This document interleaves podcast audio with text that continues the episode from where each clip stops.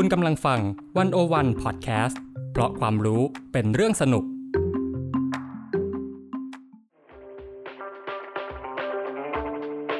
อาเซียนบอมีไกด์ออกจากอาเซียนมุมเดิมๆ เข้าถึงอาเซียนมุมใหม่ๆ สนุกลึกและลับ แบบที่ไกด์สำนักไหนก็ไม่เคยพาไป กับเบนวงพันธ์อมรินเทวา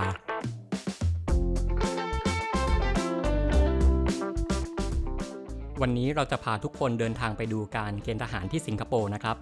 คำศัพท์ที่ต้องรู้ก่อนเดินทาง National Service หรือ NS หมายถึงระบบการเกณฑ์ทหารของสิงคโปร์ และเพื่อเพิ่มอรรถรสในการเดินทางนะครับ ขอแนะนำให้เปิด Netflix ดูภาพยนตร์เรื่อง Our Boys to Men ภาค 1 และภาค 2 ด้วยครับ ครับเดือนเมษายนก็ถือเป็นเดือนแห่งเทศกาลของคนไทยนะครับ นอกจากเราจะมีเทศกาลสงกรานต์แล้วเนี่ย จริงๆ แล้วเรายังมีอีกเทศกาลหนึ่งใช่ไหมครับ ซึ่งผมว่าเทศกาลนี้หลายคนอาจจะไม่ได้รอคอยกันขนาดนั้นนะครับ อันนั้นก็คือเทศกาลการเกณฑ์ทหารนะครับ อย่างที่เรารู้กันเนี่ยกฎหมายของประเทศไทยกำหนดให้ชายไทยทุกคนนะครับ เมื่ออายุครบ 21 ปี จะต้องเข้ารับการเกณฑ์ทหาร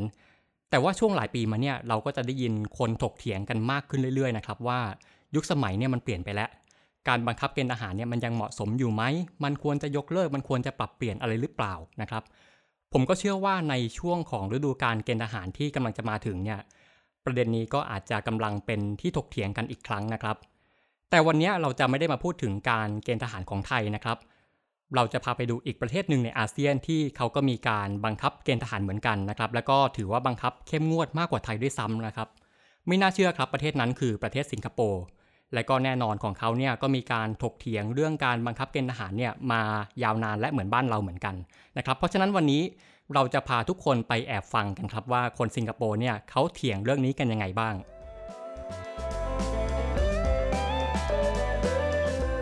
ครับก่อนที่จะไปฟังว่าเขาเถียงอะไรกันเนี่ยผมขอเล่าให้ฟังก่อนนิดนึงนะครับว่าระบบการเกณฑ์ทหารของสิงคโปร์เนี่ยเขาเป็นยังไง คือเมื่อก่อนส่วนตัวผมไม่คิดว่าประเทศอย่างสิงคโปร์ครับจะมีเกณฑ์ทหารด้วยซ้ำไม่คิดด้วยว่าจะมีกองทัพด้วยซ้ำนะครับเพราะว่า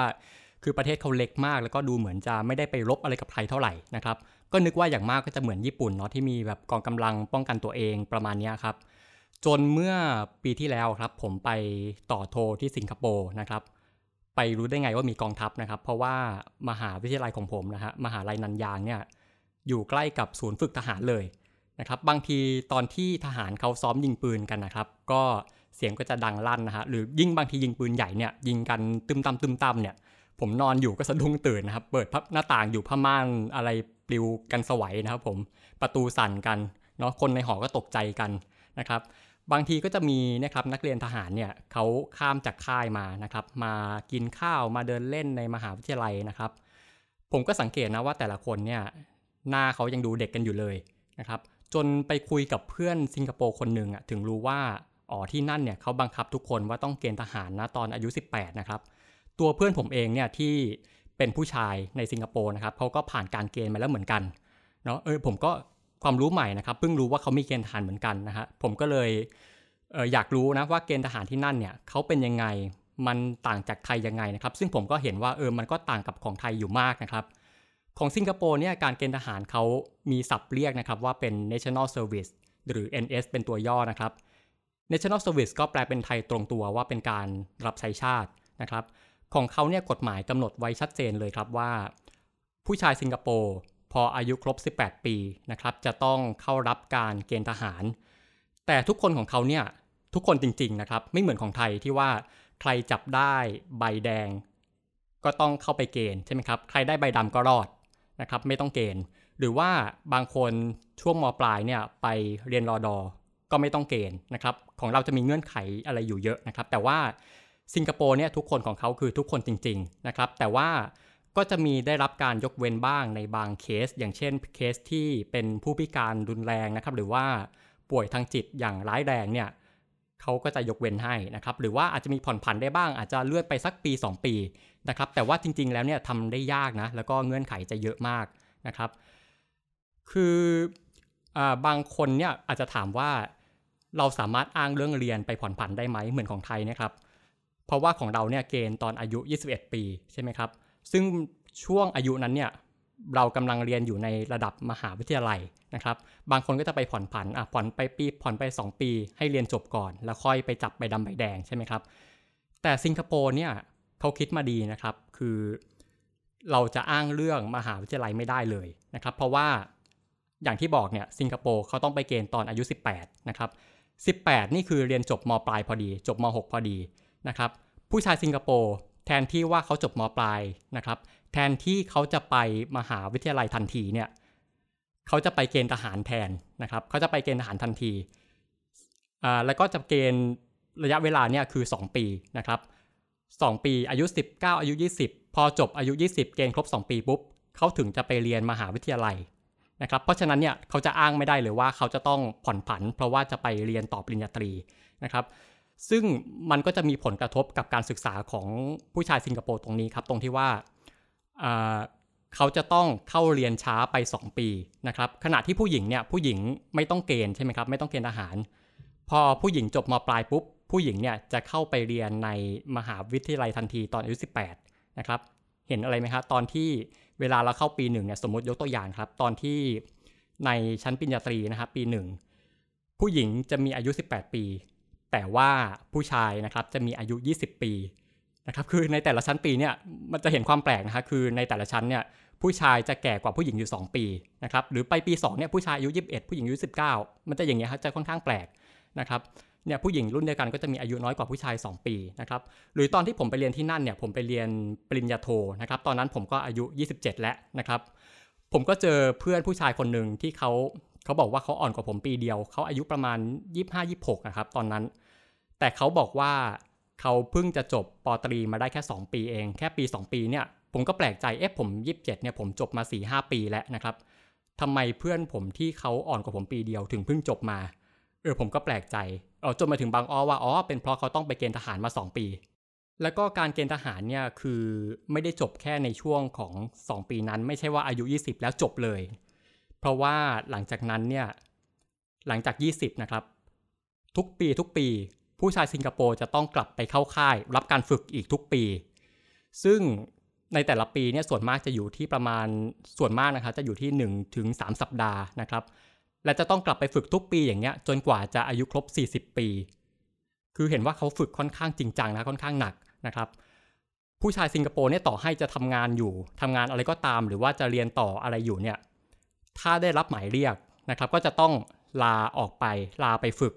นะครับ เหมือนเพื่อนของผมเนี่ยตอนที่ผมเรียนปริญญาโทเนี่ยบางคนก็จะมีหายไปอาทิตย์หนึ่งหายไป 2 อาทิตย์ไม่เข้าเรียนเออผมก็ถามเขาว่าอายุหายไปไหนมา เขาก็ตอบมาว่าอ๋อไอเนี่ยไอต้องไปต้องไปกับแคมป์เพราะว่าได้รับหมายเรียกมานะครับเออผมก็ก็เป็นเรื่องความรู้ใหม่อีกเหมือนกันเนาะก็เป็นเรื่องที่น่าแปลกใจ แต่ว่ามันมีข้อดีอย่างหนึ่งตรงที่ว่าตอนที่เขาเรียกกลับไปเข้าแคมป์เนี่ยเขามีเบี้ยเลี้ยงให้นะครับ ซึ่งก็เหมือนเป็นการจ่ายเงินชดเชย ว่าเออเราเราไปไปฝึกเนาะเราไม่ได้ทำงานนะครับเขาจ่ายชดเชยให้ระยะเวลาที่เราต้องไปฝึกเนี่ยเราเสีย เสียเงินไปเท่าไหร่เราเสียงานไปขนาดไหนเขาก็จะคำนวณให้นะครับ ซึ่งแต่ละคนเนี่ยก็จะได้รับเบี้ยเลี้ยงที่ต่างกันเนาะขึ้นอยู่กับงานที่เราทำขึ้นอยู่กับฐานเงินเดือน ขึ้นอยู่กับระยะเวลาของการฝึกนะครับ ซึ่งเราจะเห็นเนี่ยครับว่าเขาเข้มงวดมาก บางคนก็อาจจะมองหาช่องทางครับว่ามันจะมีทางไหมที่เราจะไม่ต้องเกณฑ์ทหาร แต่ว่าผมบอกเลยว่ายากมากนะครับเพราะว่ากฎหมายของเขาเนี่ยเขาคิดมาดีนะเขาปิดไว้ทุกทางเลย ก่อนอื่นเลยโทษของการหนีเกณฑ์ทหารในสิงคโปร์นะครับ โทษของเขาเนี่ยปรับไม่เกิน 10,000 ดอลลาร์สิงคโปร์ คิดเป็นเงินไทยก็ประมาณ 230,000 บาท และก็จำคุกอีกนะครับไม่เกิน 3 ปี หรืออาจจะทั้งจำทั้งปรับนะครับ แล้วก็คดีเนี่ยไม่มีอายุความด้วยนะครับ ไม่ใช่ว่าอายุไม่ใช่ว่าผ่านไป 20 ปี แล้วคดีจะหมดไม่ใช่นะครับ คดีติดตัวไปจนตายอืมแล้วก็บางคนอาจจะมองหาทางหนีทีไล่เนาะอย่างเช่นว่า จะหนีไปเรียนต่างประเทศดีไหมแล้วไม่กลับมานะครับหรือว่าจะเปลี่ยนสัญชาติหนีไปเลย แต่ว่ากฎหมายเขารัดกลุ่มนะครับเขาปิดไว้ทุกทางอย่างที่ผมบอก อย่างเช่นว่าสมมุติถ้าคุณจะเปลี่ยนสัญชาติเนี่ยกฎหมายเขาบอกเลยนะครับว่า ต้องอายุ 21 ปีก่อน ถึงจะเปลี่ยนสัญชาติได้ แปลว่าคุณอะไร แปลว่าคุณต้องรับใช้ชาติก่อนเท่านั้น คุณถึงจะเปลี่ยนสัญชาติอะไรก็เรื่องของคุณเนี่ยเห็นไหมครับว่าเขาเข้มงวดมาก คือมาถึงตรงเนี้ยคนอาจจะสงสัยนะครับว่าทำไมสิงคโปร์ที่ดูเป็นประเทศเล็กที่ดูไม่ค่อยจะไปรบกับใครเนี่ยทำไมเขาถึงต้องมีกฎหมายการเกณฑ์ทหารที่เข้มงวดขนาดนี้ทำไมเขาถึงต้องมีกองทัพทำไมเขาถึงต้องมีเกณฑ์ทหารอยู่ อันนี้ต้องเล่าย้อนไปถึงประวัติศาสตร์เลยนะครับ สิงคโปร์มีกฎหมายการเกณฑ์ทหารเนี่ยในปี 1967 ซึ่งตอนนั้นจะเป็นหลังจากที่ประกาศเอกราชมาแล้ว 2 ปี ตอนนั้นเนี่ยสิงคโปร์ยังเป็นประเทศใหม่นะครับ คืออะไรๆก็ยังไม่แน่นอนยังไม่ตั้งมั่น และประเทศเขาเนี่ยก็จะรู้ตัวว่าเป็นประเทศที่เล็กมากใช่ไหมครับ อย่างเช่นเรามองจากแผนที่เนี่ยมองจาก Google Map Google Earth เนี่ยสิงคโปร์จะเป็นจุดเล็ก ๆ จุดเดียวนะครับ มองแทบไม่เห็นเลยถ้าไม่ซูมเข้าไปนะครับ แล้วก็จำนวนคนก็น้อยมากอย่างตอนอย่างในตอนนั้นเนี่ยทหารที่มีอยู่ในกองทัพสิงคโปร์ก็จะเล็กมาก อย่างเช่นมีอยู่แค่พันนิดๆเองพันกว่าคน ซึ่งเขาก็กลัวครับว่า อย่างที่บอกคือในในปี 1967 ในตอนนั้นเนี่ยตอนนั้นยังเป็นยุคสงครามเย็นอยู่นะครับแล้วก็ในอาเซียนของเราเนี่ยตอนนั้นก็ค่อนข้างที่จะดุเดือดนะครับ ตอนนั้นสิงคโปร์ก็จะมีภัยรอบด้านนะครับ มีทั้งมาเลเซีย มีทั้งอินโดนีเซีย ซึ่ง 2 ประเทศนี้ตอนนั้นก็กำลังไม่ค่อยถูกกับสิงคโปร์เท่าไหร่นะครับ แล้วก็ทั้งมาเลเซียทั้งอินโดนีเซียเนี่ยเป็นประเทศใหญ่ทั้งคู่เลยนะครับสิงคโปร์ก็กลัวครับว่าเกิดอยู่ๆวันดีคืนดีเนี่ยเกิด 2 ประเทศนี้คลั่งขึ้นมา จะโจมตีสิงคโปร์ขึ้นมา เราจะทำยังไง ถ้าเกิดว่าเราไม่มีกองทัพเนี่ยเราเราเราตายอย่างเดียวเราตายสถานเดียวเลยนะครับ เพราะฉะนั้นเนี่ยเขาจะรู้สึกว่าเขาก็เลยจำเป็นต้องมีกองทัพที่เข้มแข็งนะครับ เพื่อที่จะปกป้องตัวเองนะครับ แต่ในเมื่อคนเขาน้อยคนเขามีแค่นั้นเนี่ยเกาะเขาเล็กแค่นั้นเนี่ยเขาจะทำยังไง เขาจะหาคนจากไหนนะครับ ทางเดียวนะครับก็คือต้องบังคับให้ผู้ชายของสิงคโปร์เนี่ยต้องเกณฑ์ทหาร บังคับเลยทุกคนต้องเกณฑ์นะครับ ไม่อย่างนั้นกองกำลังก็จะไม่พอ นะครับจนถึงทุกวันนี้นะฮะสิงคโปร์ก็ได้พัฒนากองทัพมาเรื่อยๆ จนกองทัพถึงแม้เขาจะเป็นประเทศเล็กๆเนี่ยแต่ว่าของเขากองทัพเนี่ยเขาเข้มแข็งและทรงพลังมากนะครับเขาทำได้ประสบความสำเร็จ เรื่องของกองทัพเรือกองทัพอากาศของเขาเนี่ยเขาเข้มแข็งสุดในอาเซียนนะครับแล้วก็ถือว่าติดอันดับต้นๆของโลกด้วยเนาะแล้วก็อาวุธยุทโธปกรณ์อะไรของเขาเนี่ยก็ทันสมัยนะครับการฝึกก็ modern มากนะครับจนถึงตอนนี้คือ สิงคโปร์ก็ยังบังคับเกณฑ์ทหารอยู่เนาะถึงแม้ว่าสงครามเย็นเนี่ยจะจบไปนานและประเทศในอาเซียนก็ไม่ได้รบอะไรกันนานแล้วนะครับ ความขัดแย้งอะไรก็ไม่ค่อยมี แต่ว่าเขาก็ยังรู้สึกว่ามันประมาทไม่ได้ครับ เพราะว่าวันดีคืนดีประเทศไหนครั้งขึ้นมาโจมตีก็ทำได้อยู่ใช่ไหมเนาะแล้วก็อยู่ๆมีก่อการร้ายอะไรเงี้ยเขาก็ต้องเตรียมพร้อมเสมอนะครับเขาไม่สามารถที่จะยกเลิกการเกณฑ์ทหารได้นะครับ คือในเมื่อเขากลัวเรื่องของภัยคุกคามกันมากนะครับเขาเขากลัวว่าวันวันหนึ่งเนี่ยเขาอาจจะถูกโจมตีเมื่อไหร่ก็ได้เนี่ยการฝึกทหารของสิงคโปร์เนี่ยก็จะจริงจัง และก็เข้มข้นมากนะครับ มันไม่มีเหมือนบางประเทศที่ว่าทหารเกณฑ์ไปแล้วต้องไปอยู่บ้านนายพลต้องไปไปตากผ้าไปตัดหญ้าให้นายเขาไม่มีแบบนั้นนะครับเขาไปเนี่ยเขาฝึกกันจริง ๆ นะครับ การฝึกของเขาเนี่ยก็จะเป็นฝึกทั้งยุทธวิธีทางการทหารเนาะไปลงภาคสนามไปซ้อมรบนะครับ แล้วก็ ต้องออกกำลังกายต้องฝึกเรื่องของสมรรถภาพร่างกายกันแบบเข้มข้นเลยนะครับ หรือทุกวันนี้ก็จะมี advance ขึ้นหน่อยนะครับ มีทั้งการฝึกรับมือภัยคุกคามรูปแบบใหม่ ทั้งเรื่องของการก่อการร้ายทั้งเรื่องของอาชญากรรมไซเบอร์นะครับ อย่างล่าสุดเนี่ยการเกณฑ์ทหารของสิงคโปร์ก็จะเพิ่งมีหลักสูตรเกี่ยวกับเรื่องของ Cyber Security ขึ้นมาโดยเฉพาะด้วยนะครับ ก็เนี่ยจะเห็นว่าของเขาแอดวานซ์ค่อนข้างมากนะครับ แล้วก็ทหารเกณฑ์ของสิงคโปร์เนี่ยจะต้อง ไปกินนอนที่ค่ายทหารเลย ไม่ใช่ว่าไปเช้าเย็นกลับนะครับ ต้องไปอยู่ที่นั่นเลย อาจจะได้กลับบ้านบ้าง อย่างเช่นวันเสาร์อาทิตย์ หรือว่าวันวันหยุดยาวๆเนี่ยอาจจะมีได้รับอนุญาตให้กลับบ้านบ้าง แต่ว่าชีวิตส่วนใหญ่ของพวกเขา 2 ปีเนี่ยจะต้องอยู่ในค่ายทหารนะครับ แล้วก็จะมีข้อดีอย่างหนึ่งคือเขาจะได้เงินเดือนครับ คือตกประมาณ 630 ดอลลาร์สิงคโปร์ คิดเป็นเงินไทยก็ประมาณ 14,500 บาทต่อเดือนนะครับ ก็เป็นระดับที่ถือว่าค่อนข้างโอเคเนาะสำหรับคนที่ เป็นยังยังเป็นวัยรุ่นอยู่แล้วยังไม่มีงานทำนะครับ ก็ถือว่าได้ได้เงินไปนะครับ คือถ้าอันนี้ผมจะไม่ลงรายละเอียดนะครับว่าการฝึกของเขาเป็นยังไงนะครับ ถ้าเกิดว่าทุกคนอยากเห็นว่าเขาฝึกกันยังไงเนี่ยคือตอนนี้เราไปสิงคโปร์ไม่ได้เนาะมีโควิดใช่ไหมครับคือถึงไปก็เข้าไปดูไม่ได้หรอกนะครับค่ายทหารเนี่ยไม่ใช่ว่าใครจะเข้าไปก็ได้นะครับ ถ้าอยากเห็นก็แนะนำให้เปิด YouTube ดูง่ายสุดเลยนะครับเสิร์ชเข้าไปนะครับ พิมพ์คำว่า every Singaporean son นะครับ ซึ่งซันเนี่ยไม่ใช่ซันพาทิตเนาะซันที่แปลว่าลูกชายนะครับ S O N ก็แปลเป็นไทยก็ประมาณว่าเป็นลูกชายชาวสิงคโปร์ทั้งผองเนี่ยนะครับ เป็นสารคดีหลาย ๆ ตอนนะครับ เป็นซีรีส์มีหลายตอนมีเป็น 10-20 ตอนเลยนะครับ คนที่ผลิตสารคดีเนี่ยเป็นกระทรวงกลาโหมของสิงคโปร์เองนะครับ ก็เนี่ยเขาจะถ่ายทอดมาละเอียดเลยว่าทหารเกณฑ์จะต้องฝึกอะไรกันยังไงบ้างใช้ชีวิตกันยังไงนะครับ แต่ว่าหลายคนเนี่ยอาจจะเอียนกับสารคดีเนาะผมก็แนะนำเป็นหนังแล้วกันอาจจะสนุกกว่านะครับผมแนะนำให้ไปเปิด Netflix นะฮะถ้าใครมี Netflix ผมแนะนำให้ไปเสิร์ชหาเรื่องนี้ เรื่อง R Boys to Men นะครับ R ก็ A H R นะครับแล้วก็ Boys เด็กผู้ชายเนาะ to Men Men ก็ M E N ที่แปลที่แปลว่าผู้ชายนะครับ ใน Netflix จะมีอยู่ 2 ภาคนะครับ แต่ว่าจริงๆ แล้วหนังเรื่องนี้มีถึง 4 ภาคนะ แต่ว่า Netflix จะมีแค่ 2 นะครับ แต่ว่าจริงๆ ผมว่า 2 ภาคนี้ก็ครบถ้วนและก็จบบริบูรณ์ในตัวแล้วนะครับเอ่อ Ah Boys to Men เนี่ยเป็นภาพยนตร์ comedy นะครับ เป็นหนังตลกตลกน่ารักน่ารักนะครับที่บอกเล่าเรื่องราวของ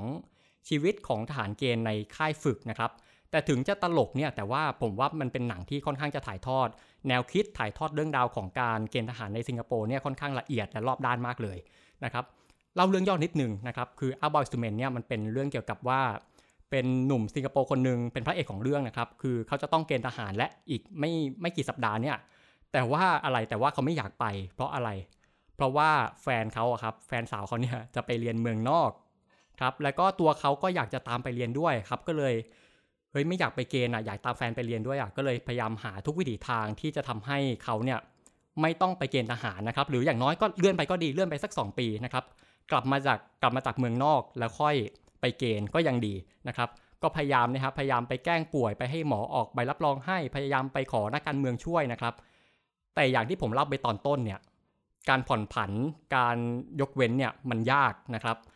เราเอาเรื่องเรียนมาอ้างเนี่ยไม่ได้เลยใช่ไหมครับ สุดท้ายแล้วพระเอกเนี่ยก็ต้องไปเกณฑ์อยู่ดี แต่ว่าเนี่ยฮะสุดท้ายแล้วพอเกณฑ์แล้วเนี่ย กลายเป็นว่าพระเอกก็จะได้เรียนรู้อะไรหลายอย่าง ได้เติบโตขึ้นได้เติบโตเป็นผู้ใหญ่ขึ้นเหมือนชื่อหนังครับอาบอยสตูเมนจากเด็กผู้ชายเป็นผู้ชายเต็มตัวอะไรเงี้ยนะครับหนังเรื่องนี้มันจะค่อนข้างพรอพกันด้านะเป็นเป็นของสิงคโปร์ที่เขาต้องการจะให้คนเนี่ยได้เห็นคุณค่าได้เห็นความสำคัญของการเกณฑ์ทหารนะครับนี่ผมแนะนำให้ไปดู คือจริง ๆ ตัวหนังก็ตลกอะครับคือค่อนข้างจะน่ารักนะมันก็ดูเป็นเพลินได้นะครับแต่ว่าก็อย่างอย่างที่บอกคือมันเป็นพรอพกันด้าที่ค่อนข้างแรงนะครับถ้าฟังจากเรื่องย่อหนังที่ผมเล่าเมื่อกี้คือเราจะเห็นว่า เนี่ยครับมันจะมีความคิดของคนสิงคโปร์บางส่วนเนี่ยที่เขาค่อนข้างจะต่อต้านเนาะมีความไม่เห็นด้วยกับการบังคับเกณฑ์ทหารอยู่นะครับ อย่างตัวพระเอกเนี่ยเห็นไหมเขาอยากไปเรียนต่อใช่ปะเขาก็ไม่ได้ไปนะครับ หรือว่าจะจะมีอย่างตัวละครของแม่พระเอกนะครับที่เฮ้ยเนี่ยเป็นลูกชายคนเดียวของอัวเนี่ยถ้าลูกชายอัวเป็นอะไรไป ใครจะสืบสกุลนะครับลูกชายอัวจะเป็นยังไงนะครับเนี่ยก็จะมีแนวคิดอย่างเงี้ยนะครับก็จะมีหลายตัวละครที่เขาจะมีแนวคิดว่าเฮ้ยเขาไม่ไม่ชอบการเกณฑ์ทหารเนี่ย ก็จะมีการแทรกอยู่ในหนังนะครับ ซึ่งมันจะสะท้อนให้เราเห็นว่ามันมีไอเดียของการต่อสู้ทางความคิดอยู่ในสังคมสิงคโปร์นะครับ นี่ก็อาจจะเป็นเหตุผลหนึ่งที่สิงคโปร์ถึงต้องทำหนังแบบนี้ออกมา เพื่อที่จะเปลี่ยนความคิดคนเนาะให้เห็นด้วยกับการเกณฑ์ทหารนะครับ เพราะฉะนั้นเนี่ยก็มาเข้าเรื่องเข้าไฮไลท์ของเราแล้วนะครับว่าอะแล้วคนสิงคโปร์เนี่ยทุกวันนี้เขาเถียงอะไรกันเขาเถียงกันยังไงนะครับ ผมบอกเลยว่าคือจริง ๆ คนสิงคโปร์เนี่ย ไม่ใช่ทุกคนที่ไม่เห็นด้วยนะครับ บางคนเขาก็เห็นด้วย มันมีความเห็นที่หลากหลายอยู่นะครับบางคนเขาก็บอกว่าแบบนี้ดีอยู่แล้ว เออ เกิดวันดีคืนดีเรามีอะไรมาโจมตีเนี่ยนะครับเกณฑ์ทหารก็จำเป็น หรือบางคนบอกว่ายกเลิกหน่อยไหม หรือว่าปรับเปลี่ยนให้ให้เข้ากับยุคสมัยหน่อยดีกว่าไหมนะครับ ความเห็นจะค่อนข้างแตกนะครับ อันนี้ผมก็เลยจะพาไปดูทีละประเด็นเนาะว่าคนสิงคโปร์เนี่ยเขาคุยอะไรกันบ้างนะครับ ประเด็นแรกเลย อันนี้ผมเชื่อว่าหลายประเทศก็ก็คิดอย่างนี้นะครับเขามองว่าการเกณฑ์ทหารเนี่ยทำให้ผู้ชายสิงคโปร์ที่ต้องไปเกณฑ์เนี่ยจะต้องเสียโอกาสอะไรหลายอย่าง อย่างที่บอกเนี่ยการการเกณฑ์เนี่ยกินระยะเวลาถึง 2 ปีนะครับ ซึ่ง 2 ปีเนี่ยมันเยอะมากใช่ไหมคือ มันเอาไปทำอะไรได้เยอะแยะครับ คืออย่างของสิงคโปร์เนี่ยมันคือการเรียนช้าไป 2 ปีใช่ไหมอย่างที่ผมบอกว่าเขาต้องไปเรียนต้องไปเกณฑ์ทหารก่อนแล้วค่อยไปเรียนนะครับเขาเรียนช้าไป 2 ปี ตามด้วยทำงานช้าไปอีก 2 ปีนะครับแทนที่ 2 ปีเนี้ยเขาจะได้เอาไปทำอย่างอื่นเนี่ยเหมือนอย่างในหนังเนี่ยอาบอยซูเมนเนี่ยพระเอกอยากไปเรียนก็ไม่ได้ไปนะครับเรื่องความรักเหมือนกันนะไม่ใช่เรื่องเรียนนะครับความรักเขาก็มีปัญหาเหมือนกันว่า ผู้ชายสิงคโปร์หลายคนเขาเลิกกับแฟนก็ช่วงนี้นะครับเพราะว่าเขาอยู่ห่างกันนะครับอันนี้อันนี้เป็นอิชูจริงๆอย่าถ้าไปดูในพวกเว็บบอร์ดของสิงคโปร์เนี่ยเขาจะบอกเลยว่า คนชายหญิงสิงคโปร์หลายคนจะเลิกกันเพราะในช่วงเกณฑ์ทหาร นะครับหรืออย่างในหนังอาบอยซูเมนเนี่ยก็จะมีพูดถึงเรื่องนี้เหมือนกันนะครับนอกจากนี้อย่างที่ผมเล่าให้ฟังไปแล้วว่า หลังจากที่จบเกณฑ์ทหาร 2 ปีแล้ว ผู้ชายสิงคโปร์จะต้องกลับไปฝึกอีกทุกปีใช่ไหมครับเพราะฉะนั้นเนี่ยหลายคนเนี่ยเขาจะมีงานมีการทำแล้วครับ บางคนก็จะรู้สึกว่าเฮ้ยมันเสียงานเสียการหรือเปล่าใช่ไหมอยู่ๆเราทำงานอยู่ดีๆ วันดีคืนดีเราต้องกลับไปเข้าค่าย หรือบางคนยิ่งกว่านั้นนะครับเขาแต่งงานเขามีลูกแล้วเขามีภาระครอบครัวที่ต้องดูแลครับ วันดีคืนดีก็ต้องกลับไปฝึกเขาก็ต้องทิ้งครอบครัวไปนะครับ คือเนี่ยฮะเขาก็จะมองว่ามันมันมันเสียเวลามันเสียโอกาส แต่ว่าจริงๆไอ้เรื่องนี้บางคนก็อาจจะมองว่าเฮ้ยมันจริงๆมันก็ดีเหมือนกันนะ เพราะว่าบางทีที่ทำงานเนี่ยมันมันนรกมากคือใช้งานหนักมาก คืออย่างน้อยการไปฝึกเนี่ยก็ก็เหมือนไปพักอะคือเงินก็ได้นะครับ เงินก็ได้เงินไม่ไม่เสียนะครับ เพราะว่าการฝึกจริง ๆ หลังหลังจากที่เกณฑ์ทหาร2ปีเนี่ยการฝึกจะไม่ได้อะไรอะไรที่มากขนาดนั้นไม่ได้หนักหนาเหมือนกับตอนที่เกณฑ์ทหาร 2 ปีนะครับบางคนก็จะคิดในอีกด้านหนึ่ง เนาะแล้วก็อีกประเด็นหนึ่งในเรื่องของการเสียโอกาสเนี่ยอีกเรื่องที่น่าสนใจมากนะครับ ตอนที่ผมไปเรียนผมเล่าให้ฟัง ตอนที่ผมไปเรียนผมช่วงแรกๆเนี่ยผมไปเดิน walking tour เนาะไปทำความรู้จักสิงคโปร์นะครับไป walking tour ในตัวเมือง ซึ่งก็จะมีอยู่ช่วงหนึ่งที่ที่ไกด์ผมอะ่ะเขาจะพูดถึงว่าเขาจะไล่รายชื่อครับนักกีฬาดัง ๆ ที่ได้เหรียญโอลิมปิกนะครับซึ่งเขาก็ไล่มามา 1 2 3 4 5 ซึ่งจริง ๆ มีน้อยมาก มีแค่4 5คนนะครับ แล้วก็ถ้าเป็นเหรียญทองเนี่ยมีแค่คนเดียวนะครับ ตั้งแต่ก่อตั้งประเทศมา ก็คือโจเซฟสคูลิงที่เป็นนักว่ายน้ำนะครับ ไกด์ก็ถามต่อครับผมว่า คุณรู้ไหมว่าเพราะอะไรนะครับ ประเทศเราพัฒนามาไกลขนาดเนี้ย แต่ว่าทำไมเราถึงมีนักกีฬาที่ไปได้ไกลทำไมเราถึงมีนักกีฬาที่ประสบความสำเร็จในระดับอินเตอร์เนี่ยถึงน้อยมากนะครับ ไม่เหมือนเกาหลีญี่ปุ่นเนี่ยที่พัฒนาพอๆกับเราเนี่ยนะครับ ทำไมของเราถึงมีนักกีฬาที่น้อยมากนะครับ เราก็คิดกันไปต่างๆ นานาเนาะตอบกันไปนะครับ สุดท้ายเขาก็เฉลยครับไกเนี่ยไกก็พูดขึ้นมาว่า เพราะว่าประเทศเรามีอุปสรรคชิ้นใหญ่เลยก็คืออะไรรู้ไหมคือการเกณฑ์ทหารเนี่ยแหละนะครับ เพราะว่าใช่ไหมครับคือนักกีฬาเนี่ยถ้าเขาจะเป็นมือโปรได้ใช่ไหมครับเขาต้องฝึกอย่างต่อเนื่องอ่าบางคนสมมุติฝึกมาตั้งแต่ 12 13 นะครับ วันดีคืนดีอายุ 18 เขาจะต้องไปเข้าค่ายฝึก เขาก็ไม่ได้ฝึกเล่นกีฬาต่อไปแล้วนะครับผม คือพอเข้าค่ายทหารปุ๊บเนี่ย เขาจะเอาเวลาไหนไปฝึกกีฬาใช่ปะใช่ไหมเพราะฉะนั้นเนี่ยการฝึกฝนมันก็ขาดความต่อเนื่องนะครับ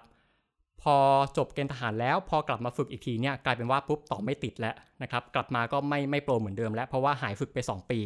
นะครับซึ่งจริง ๆ อาจจะไม่ได้รวมถึงเรื่องนักกีฬานะฮะแต่ว่ารวมถึงเรื่องของศิลปินด้วยนักร้องนักแสดงต่างๆ ก็จะไม่ได้มีคนที่ ดังระดับโลกมากเท่าไหร่นะครับ เพราะว่าเนี่ยฮะเรื่องเกณฑ์ทหารไม่ได้ไม่ได้มีการฝึกฝนอย่างต่อเนื่องนะครับ สิงคโปร์จะไม่เหมือนเกาหลีใต้ที่เขาจะมีการยกเว้นให้กับพวกนักกีฬาให้กับพวกศิลปินที่เขาสร้างชื่อเสียงในระดับโลกนะครับคือเกาหลีใต้เนี่ยจะมียกเว้นให้ อย่างเช่น ปีที่แล้วก็จะมียกเว้นให้กับวง BTS ใช่ไหมครับที่เขาไปทำชื่อเสียงมาระดับอินเตอร์มานะครับแต่ว่าสิงคโปร์เนี่ยจริง ๆ แล้วอย่างมากของเขาคือไม่มียกเลิกแต่ว่าผ่อนผันให้นะครับอย่างเช่นโจเซฟสกูลิงเนี่ยที่เป็นนักว่ายน้ำเหรียญทองเนี่ย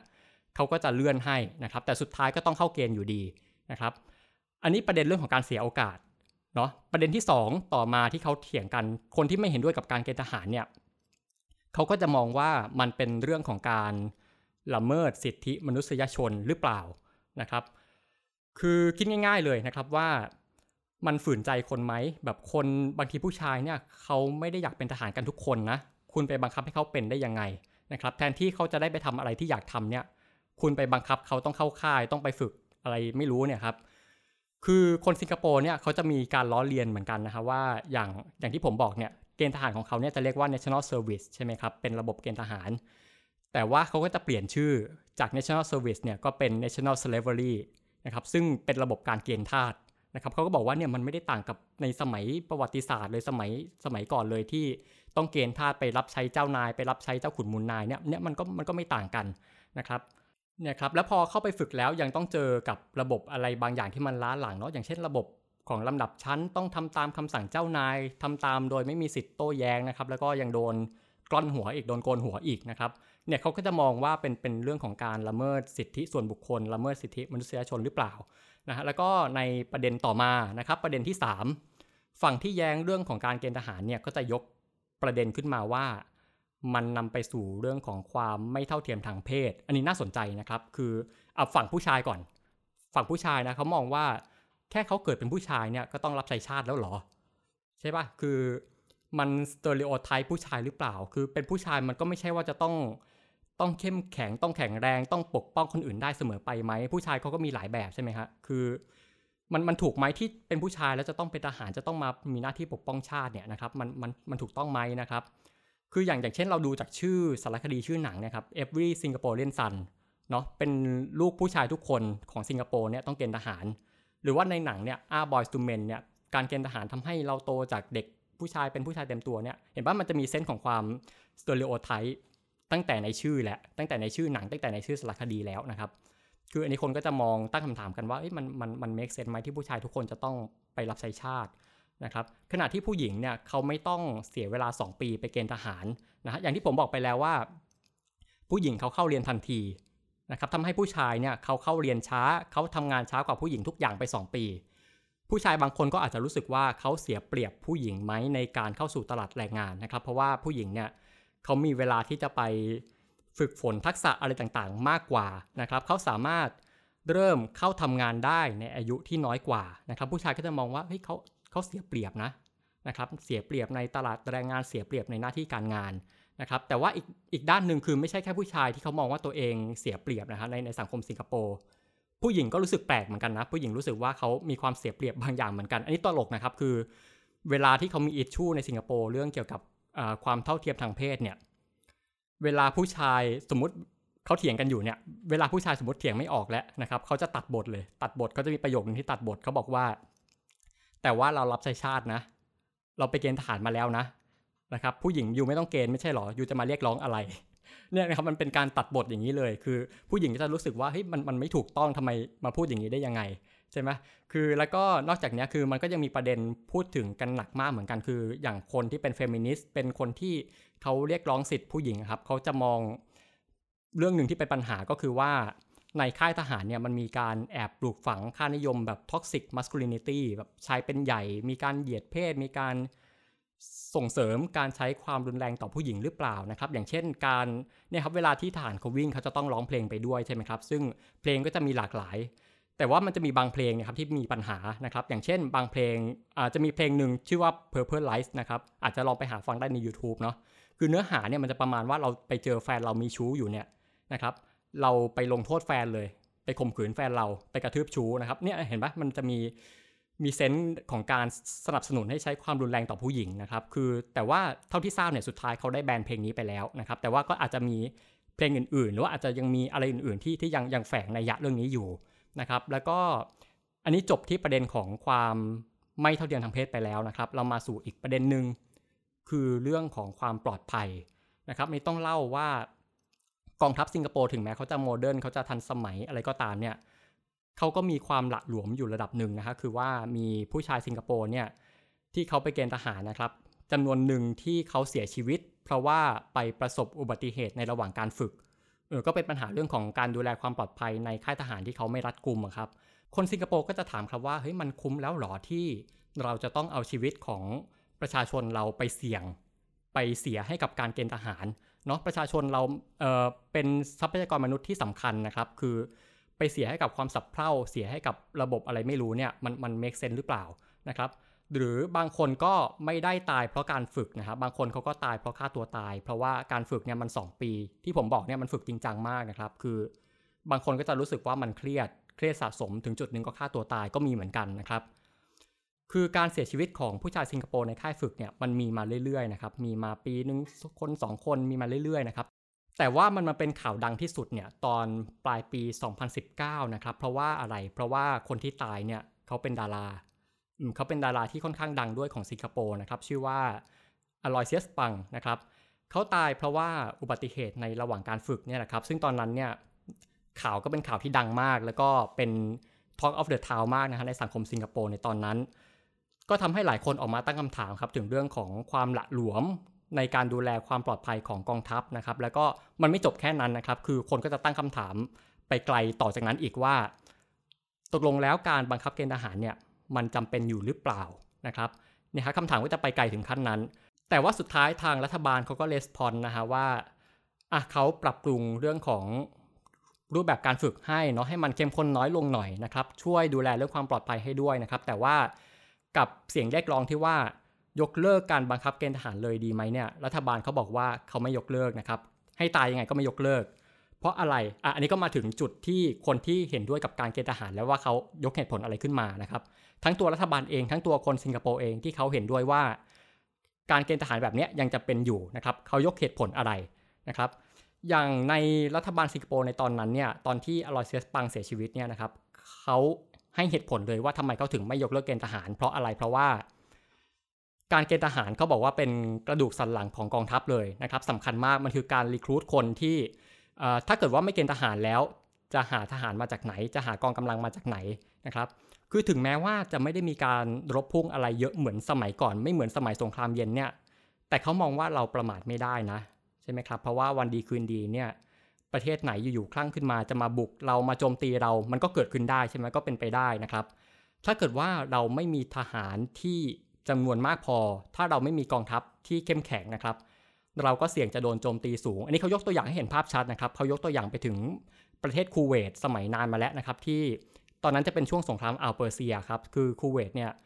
ไม่ได้มีกองทัพที่เข้มแข็ง ตอนนั้นก็จะโดนอิรักยึดไปโดนโจมตีไปนะครับ สิงคโปร์ก็จะกลัวว่า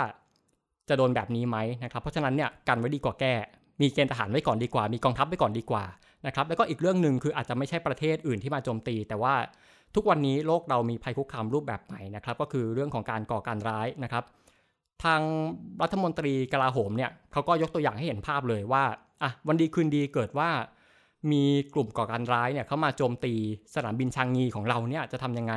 หรือว่าอยู่ๆมีคนมาก่อวินาศกรรมในในห้างสรรพสินค้าบนท้องถนนเนี่ยนะครับ แล้วใครล่ะจะมาปกป้องประเทศ ใครล่ะจะมาช่วยชีวิตประชาชน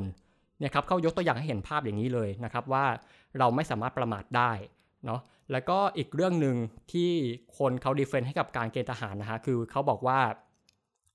การเกณฑ์ทหารเนี่ยมันยัง